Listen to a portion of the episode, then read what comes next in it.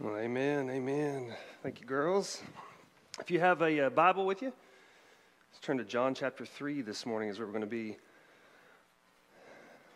I think as I get older and uh, my kids get older, one of my favorite uh, joys in life uh, has been introducing them to real music. Some of y'all kind of know what I'm talking about. If you've ever had the joy of riding around with preteens or teenagers uh, in the world, I hear those groans, I'm with you. And you sit there and you start listening to their music. Whew. If that's what they want to call it. Music. Now, I don't know about anybody else in this room, but I, I grew up on uh, uh, 70s, what, we, what is now called classic rock, or maybe it's called vintage rock now. I don't know. It, it keeps getting older. But so, like Lynyrd Skynyrd and Queen, like I'm all in. Uh, rock on, baby. And then you get these other groups that I can't even figure out what it is they're, they're doing these days. And it's a great joy to sit there and listen to uh, your kids sing to something. Now, we'll say this. Uh, I will go ahead and admit this in front of God and everybody this morning. You can judge me, it's okay. I think I can take it. Um, not a super big fan of all the new music, but I happen to say this I, I do like that Bieber kid. And so, if I have a guilty pleasure every now and then riding around in the car, Justin Bieber may be that guy coming up uh, every now and then of modern music. But one of the greatest joys is, is, is um, Bev and I, we, we, take, go long trips back to Oklahoma. And so, some of the times when our kids aren't connected to their own little device, we'll be playing some music that we kind of grew up with, whatever, you know, whether it was 90s country, back when country was country, like George Strait and Garth Brooks and uh, Alan Jackson, back when real music. Um, some of you are thinking, those guys, there's Conway Twitty, don't forget about that guy. I understand, like, everybody changes when it comes to music. But we'll introduce kids to, like, music that I grew up in the 90s. So sometimes it'll be like Bone Thugs and Harmony, for those of you guys who know what that is. Um, so we'll have some rap going on there every now and then. And back when P. Diddy was Puff Daddy, we'll play some of that. Um, so for that rap, rap stuff. But I also, I like rock and roll it's kind of where I kind of I tend to, to navigate to. And so we'll play some, some rock music for them. And it's always really cool to watch their faces as if they listen to it and they say, I'm not even sure what I'm listening to. This is not music. And it's the same face I'm making as they're listening to their stuff saying, This is not music. One of my favorite types of music in the rock world are what I like to call rock operas. And it's not that it's like this opera music, but it's like this, this awesome you know, rock and roll that's kind of visual and has a great, you know, even a, a growing up in the MTV era, era the, the great music video that went along with it. And I think about songs, rock opera, that I like, that I would consider rock opera, would be like uh, Queen, Bohemian Rhapsody. Like the way that that song just kind of works, it starts slow, it builds, it goes, it does all kinds of cool stuff, and it's just like you just jamming. Like by the time it's done, you're all in the car. And if you've ever watched Wayne's World, from those of us from the, the you're in the car too, doing the whole, you know, just you're just killing. You're loving it, and you're you're just going nuts in the car. And the people in the car next to you are going, "What are they doing?" And you're like, "I don't really know." But one of my other favorite ones that we'll do all the time in our car um, is uh, my other favorite rock opera song would be um, Meatloaf. I would do anything for love. And some of y'all are singing it right now. I would do it. You're singing it. You're ready to rock. You're going to get in your car in a second when you go home, or you're going to lunch, and you're going to be killing meatloaf on the way home because I've reminded you this morning. But I would do anything for love was the name of that song. And I remember going home after school, getting off the bus, walking in to, uh, uh, to the house and turning on MTV's TRL. And we would sit there and we would watch the videos of the top 10 or top 20 videos, whatever it was, in Meatloaf. When it came out in 1993, was the longest running video, most requested video of that year. They had to retire it. They had to retire the video because if you remember the video, it was a mix between uh, Beauty and the Beast and Phantom of the Opera. And it was because it was just, and that's, you talk about some other good rock operas right there, right? But you sit there and you have this, you have this, just this incredible like music behind, and you had this video, and it was just awesome. But the whole song was, I would do anything for love. And you guys are remembering it. You remember the motorcycle, you remember the beast and the video. You're remembering all these things about that particular video. But it's interesting that word love. I would do anything for love. We have a weird sense of love in the world today. In America, it's kind of hard. We have a lot of different, uh, we have one word for love, and it encompasses a whole bunch of different ideas. There's brotherly love, there's erotic love, and then there's the sacrificial love, the self giving love, which we will talk about today as we look at John chapter 3, verse 16. The most famous verse in all of Scripture, and we've all more than likely have it memorized in one version or another. Love is interesting. It gets us to do weird things. Guys, it love, you know, will sit us in front of a TV watching musicals one after another instead of somebody getting shot and blown up. And we do it why? Because of love. Ladies, it happens, you may be sitting in a, in a golf cart on a golf course um, looking at your phone because you could care less about golf. And your husband's a golfer and you're sitting in a golf cart because you love them and you want to be around them. Love's a weird thing.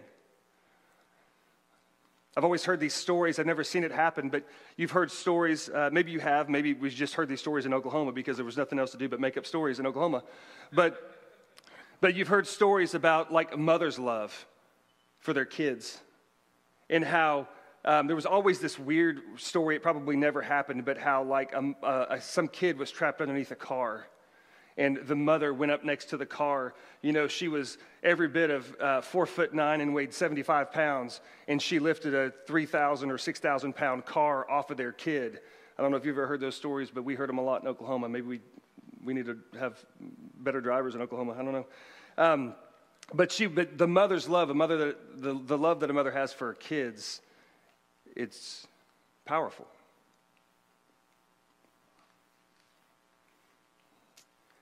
In John chapter 3, John recounts a meeting between Jesus and Nicodemus, and where he talks about love. So, whatever our concept of love this morning, any human picture of love, whatever we can come up with, whatever we can imagine, pales in comparison to the greatest love that has ever been displayed.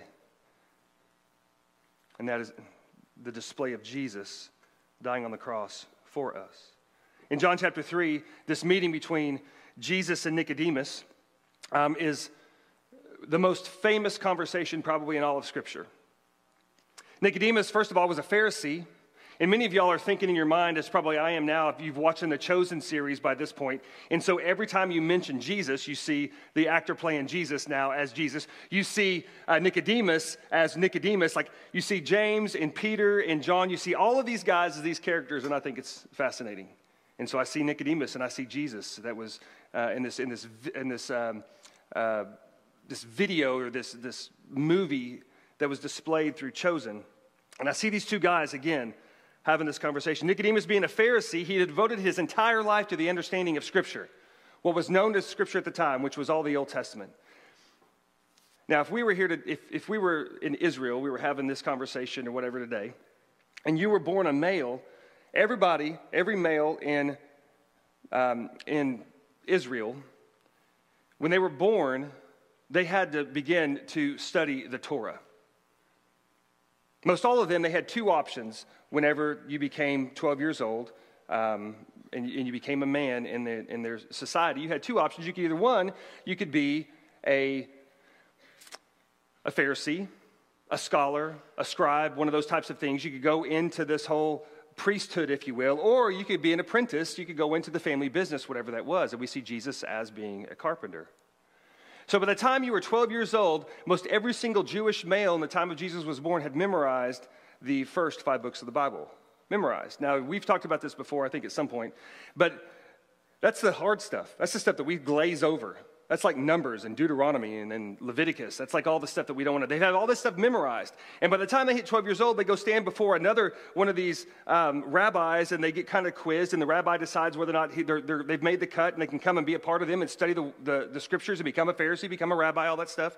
Or they have to go and they say, You didn't cut it, and you get to go be whatever it is your parents were. That's kind of where they're at. So you, took about, you look at like Nicodemus. Nicodemus was a Pharisee. He had been through all this stuff, he is incredibly familiar with scripture, um, the Old Testament, and knew what it was all about. And he'd been teaching it, he devoted his life to teaching other people how to understand Scripture.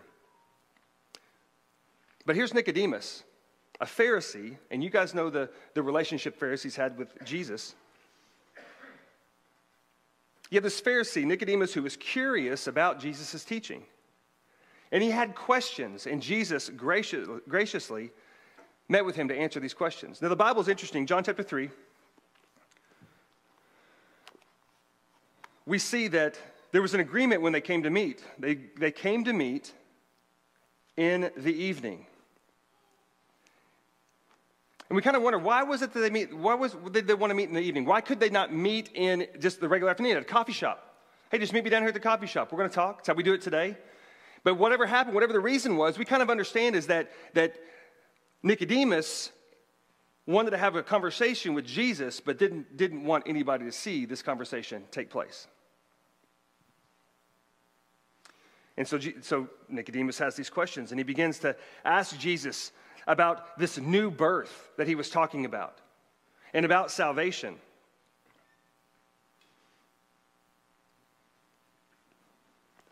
And then Jesus gets to this little section where he begins to talk. He begins to ask, or begins to explain to him about this new life and this new birth, this salvation in which Jesus is talking about. And if you look in John chapter 3, verse 14 and 15, you'll see that Jesus here says, again, familiar to what Nicodemus what he said, would, have, uh, would have known and had been studying all of his life. And he says, And Moses lifted up the servant, serpent in the wilderness. So must the Son of Man be lifted up, that whoever believes in him may have eternal life. Again, very familiar with this particular story. This story comes out of Numbers chapter 21. The Israelites had been wandering in the desert and they were sick and tired of being in the desert. God had provided them everything that they need food, water, everything, and they were just tired of it. Look at Numbers chapter 21, verse 4, if you're following along at home.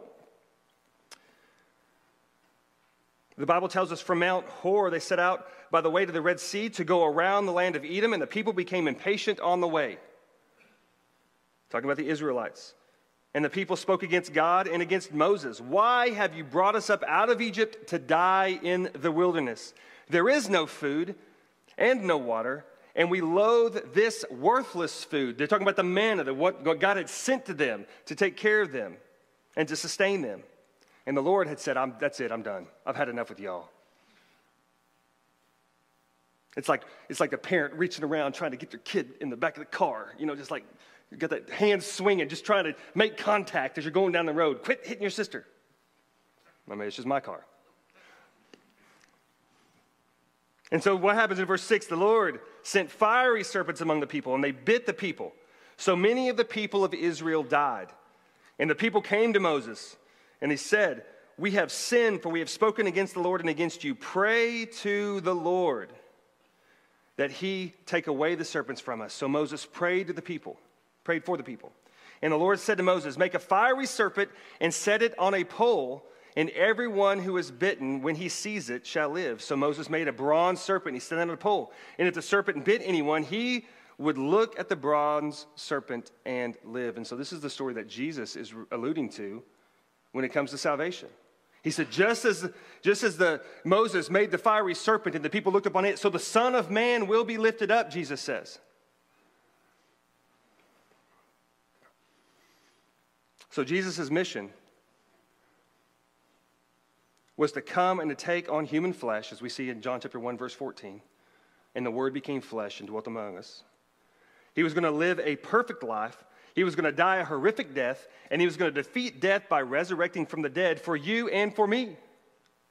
And according to Jesus in John chapter 3, verse 16, this was an entirely a consequence of God's love. So this morning, we want to look at how this coming of Jesus or the Advent reveals God's love. And the thing that we have to know, first and foremost, is that God's love is revealed through His Son. God's love is revealed through His Son. John chapter 3, verse 16. Let's do something a little bit different this morning. We've already read it once, but many of us have it memorized. And so, as we read scripture this morning, let's just do it from memory. It could be a different versions. Some of you have the King James Version. I learned the NIV version. Some of you may have ESV, New American uh, Standard, New Living Translation, whatever it is this morning, or you can read it from up there. It's up to you, whatever you want to do. But this morning, Let's just say John chapter 3, verse 16 together. Are You ready? We can do it. Kids, you ready? Help us out here. Some of us are old and our brains aren't synapsing like they used to. All right? All right. Let's do this together. For God so loved the world that he gave his only begotten Son, that whosoever believes in him shall not perish, but have everlasting life. We know it. We know it. We learn this as kids in vacation Bible school. One of the things, the first thing that we can think about, or that we can notice rather, in this particular verse, is that God's love is personal. He says, For God so loved the world. Now, we're familiar with Scripture, and we've heard this preached a number of times to know that there are many different words in, in, in the Greek for love. We've talked about it. There's the, the, the brotherly love, which is phileo, which is like Philadelphia, the city of brotherly love. That's where we get that. It's this friendship love. There's eros, which is the erotic love, where we get erotic from, talking about sexual love and intimacy. And then there's the agape love, which is we hear all the time, and we talk about Agape love is the love that God has for us. So when we talk about the, the, the word here for agape, this agape, what does that truly mean? What does it mean to have agape love?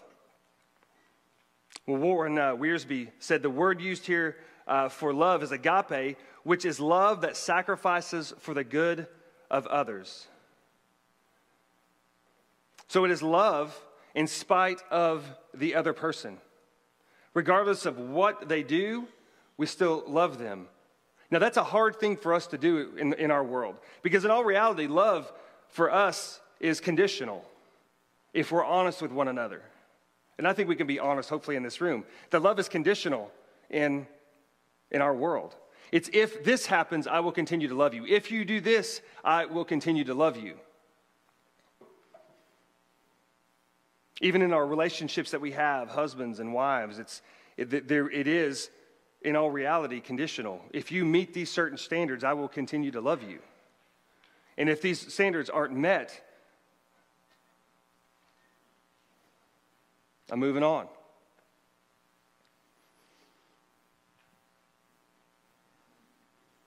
It is somewhat transactional in that regard.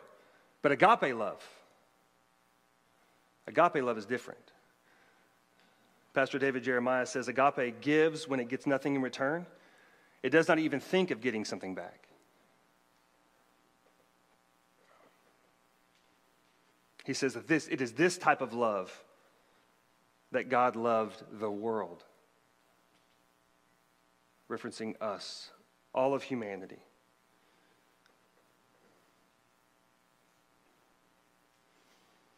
He says, For God so loved the world that he gave his one and only Son. One and only, it's a, it's a great word.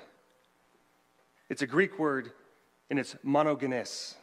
Now, it sounds great. If you put a little bit of an accent on that, guys, let me give you a little tip. You're at home this afternoon, you're watching football, your wife's sitting next to you on her phone because she doesn't care about football, but she loves you. And you just look over to her, and you look at her, and you give her the smolder you know what that is, right? Kind of, if you can lift your eyebrow, I don't know if you can, I can't. I gotta lift them both. And uh, you give her the smile and you look at her and you say, You're my monogenes. It means one and only. But say it with an accent and it'll sound really good. It'll sound really nice. Thank me later. It means unique. There is, no, there is none other in existence like it. Monogenes. It's stressing the great and unprecedented nature of this particular gift. It's the same words that, that's used in John 1:14. When John writes, "And the word became flesh and dwelt among us, and we have seen his glory, the glory, glory as of the only Son of the Father, full of grace and truth." It is unique. There's none like it. Also in John 1:18, it says, No one has ever seen God, the only God. It's the same word used in those, those both, in both of those places. And God had sent his one and only Son his only begotten Son, his beloved Son. In Luke chapter 3, verse 21 and 22, God calls Jesus his beloved. You remember as he was being baptized, and after he was baptized, and the, the heavens opened up, and the Holy Spirit descended on him in bodily form, as Luke 3 21 and 22 says, like a dove, and a voice came from heaven. Says, You are my beloved Son. With you I am well pleased. I am well pleased.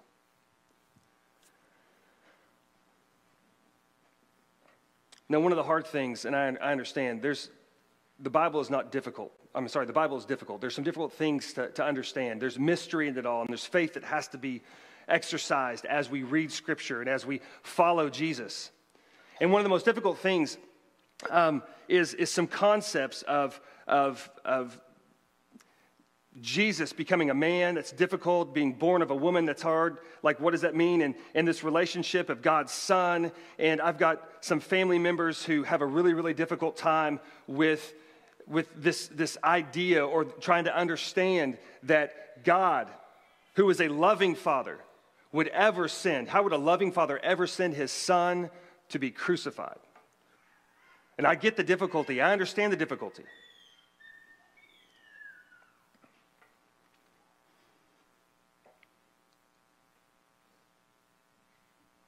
It's a difficult concept to figure out. Muslims have a hard time with it too. They claim that God could not have a son because they think Christians are talking about a, a, a literal biological offspring of the Father and Mary.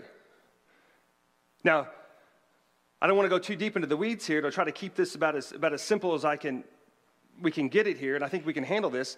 But when we talk about God's Son, that's, that's supposed to help us understand this relationship between Jesus and God. But when you go back to John chapter 1, verse 14, he's not talking about a son. He's talking about God becoming a man. It is God himself who is Jesus. So when Jesus goes to the cross, and we try to understand it just in our earthly terms of, of, of this relationship between um, Mary and Mary having a son and conceived by the Holy Spirit. His name is Jesus. And how do we wrap our mind around all that stuff? The Bible said the best way that we can do that is by by basically coining this, this or using this term that everybody's familiar with by having a son. It is God's son. Yes, it is God's son, but it is in fact God becoming a man. When God sent his son, God wasn't sending his son Jesus, God was sending himself to the cross because he loved us. He's not talking about a biological relationship. Throughout the entire New Testament, and especially in John, sonship refers to the innate or the intimate spiritual relationship between God and Jesus.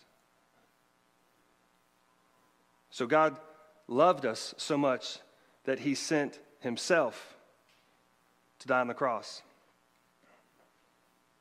Not a literal biological offspring, but an intimately connected relationship with the Father. And so God the Father gave his best, and he gave his unique Son to die for your sin and for mine. His love is personal. It wasn't an afterthought. It wasn't a last minute gift. Oh, oh it's Christmas time. Yeah, I got to get these people something. What is it going to be? No, it wasn't that at all. It wasn't that at all. He did not send the B team, he did not send in backup, but he sent himself to die for us because he loved us. So, that first thing is that we know that God's love is personal. And the second thing is that God's love is powerful. What did his love do? Well, we pick up in the text. For God so loved the world that he gave his one and only Son, that whosoever believes in him will not perish, Whosoever. It's not limited to anybody. That's you, that's me, that's your kid, that's your, your next door neighbor. That is every single person. That's, that's the whole Muslim nation on the other side of the world. That is my friends on the other side of the world sharing and spreading the gospel uh, through the International Mission Board. It is whoever, whosoever believes in him. That's you and me. That was me in October of 2016. I'm 2016. Oh my word. That's funny. Of 1996. Close. the numbers are a little bit off. Like, this guy's been, he's been here since Well, I guess he got saved right before he came. That's what it was. So 1996, that was one of the whosoever's that believed in him. To believe just simply means to have complete confidence and total, uh, total reliance. Who believed in him. It's not knowing about something, it's about believing in something. I can believe information about Jesus. Most everybody in the world believes that Jesus walked the earth, that he was here. Even the atheists believe that Jesus was walking the earth. We can believe information about him, but believing in him means to place our entire being, our future, our safety, our everything, and most importantly, our eternal life in his hands. And what happens? That whoever believes in him will not perish. Will not perish. The Bible tells us that because of our sin, that we don't live up to God's perfect standard. And we must be punished. Romans 6:23 for the wages of sin is death but the gift of God is eternal life through Jesus Christ our Lord. But God here powerfully makes a way for us to be delivered from that result. And so the truth is that you and I by birth and by our actions uh, are in trouble and we can't escape. It's like quicksand. No matter what we do, no matter what we had to do to try to save ourselves, we just continue to sink. We are hopelessly stuck. And all any, and any efforts made on our own just make things worse. But because of God's powerful love, and only because of his love, if we believe in Jesus, we will be delivered from our just punishment because we deserve what it is that's coming for us. Because we have sinned, we have turned our back on a holy God. But his love is so powerful, and he provided this way of escape by placing our faith in Jesus, is how we escape perishing in a place called hell. But this deliverance is only found by believing in Jesus Christ. The third thing that we see in this passage of Scripture is that God's love is seen perfectly in the person of Jesus. So his love is seen perfectly in the person of Jesus. The Bible is very, very clear that in him, if you believe in who? If you believe in him, not in anything, we're not believing in Allah or Buddha or Shiva Definitely not in ourselves. It's believing in no one else but Jesus. That if we believe in him, we will not perish. Because his love is seen perfectly in the person of Jesus. So if we spend our lives trusting in someone else or something else to save us, we're going to be disappointed. It's a life of disappointment. And God has provided a way out, but it, again, it's only through Jesus. So if we're depending on our own good deeds to save us, we're never going to do enough. If we're depending on our, on our parents' faith to save us, students, children, you're going to come up short. And if you're depending on anything else to save you, you're not going to get what you're wanting. And our trust and our dependence, our confidence, and our reliance must be in Jesus alone. And the fourth thing is God's love is permanent. God's love is permanent. This is the verse that the verse here ends with a, with a promise. He says that you will not perish, but you will have eternal life. Whoever believes in him, Jesus, will not perish, but have eternal life. Eternal is a word that is, should, should scare us, should, should we should have fear in our hearts with the word eternal. Forever, never changing, without end.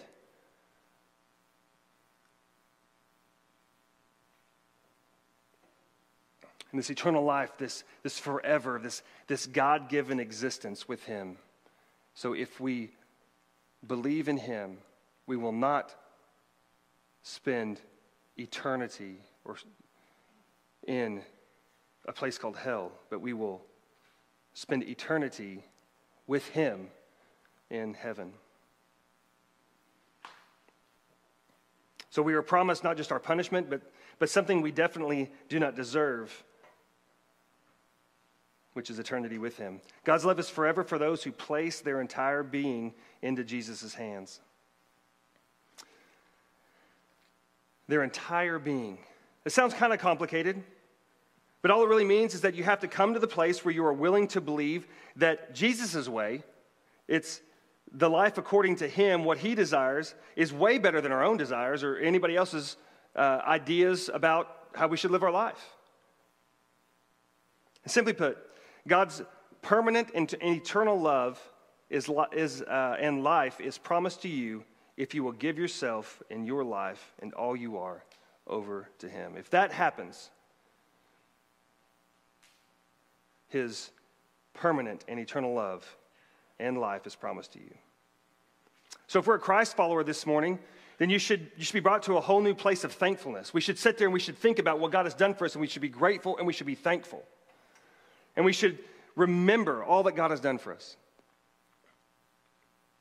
And the second thing that should happen is this, this desire, this, um, this thankfulness and this renewed sense of thankfulness and remembrance that we have in what God has done for us should give us this desire to go out and to make sure that other people know that what we have is available to them. What has been given to us is available to Him. What a great opportunity in this time of Christmas to go around and to talk to people and to share people, to share about Jesus. Why? Because it's on their lips. Every single thing that they say during this year. Merry Christmas as you leave Kroger is there. What do you know about Christmas? Tell me what you think about it. The opportunity is there. Why? Because his, the words of Jesus are on their lips, whether they know it or not. So we should have this desire to help others know and understand God's love. The coming of Jesus reveals God's love to us. And God's love is such that he gave his son Jesus to die for you and to die for me. If you're here today, you don't have a relationship with Jesus, or maybe you're far from God and this is all making no sense to you. I get it, I was there, been there.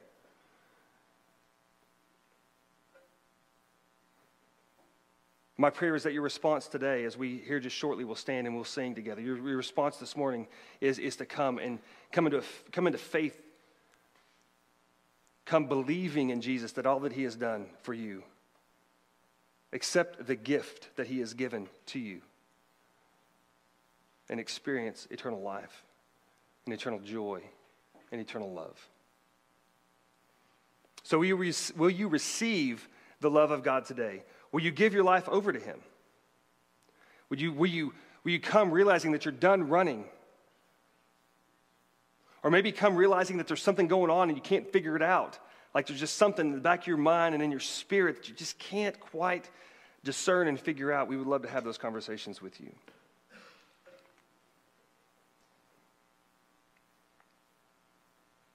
All we have to do is we have to surrender to Jesus and say, I am yours from now on. What you say goes. You are, in fact, my master. You are my Savior, and I will follow you. This great love is yours if you will give yourself to Jesus this morning.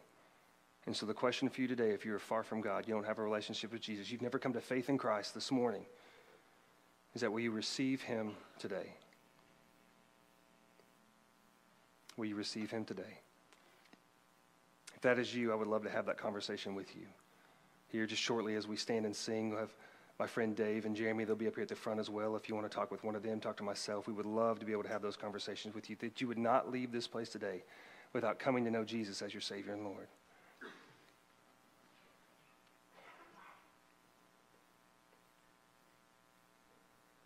For us Christians, this should, whether it's at the front here, the steps in, in prayer just shortly, or that's your seat, it should, we should gratefully thank the Lord for what He has done for us. That's how we respond this morning. So there's always a call to respond. How will you respond this morning?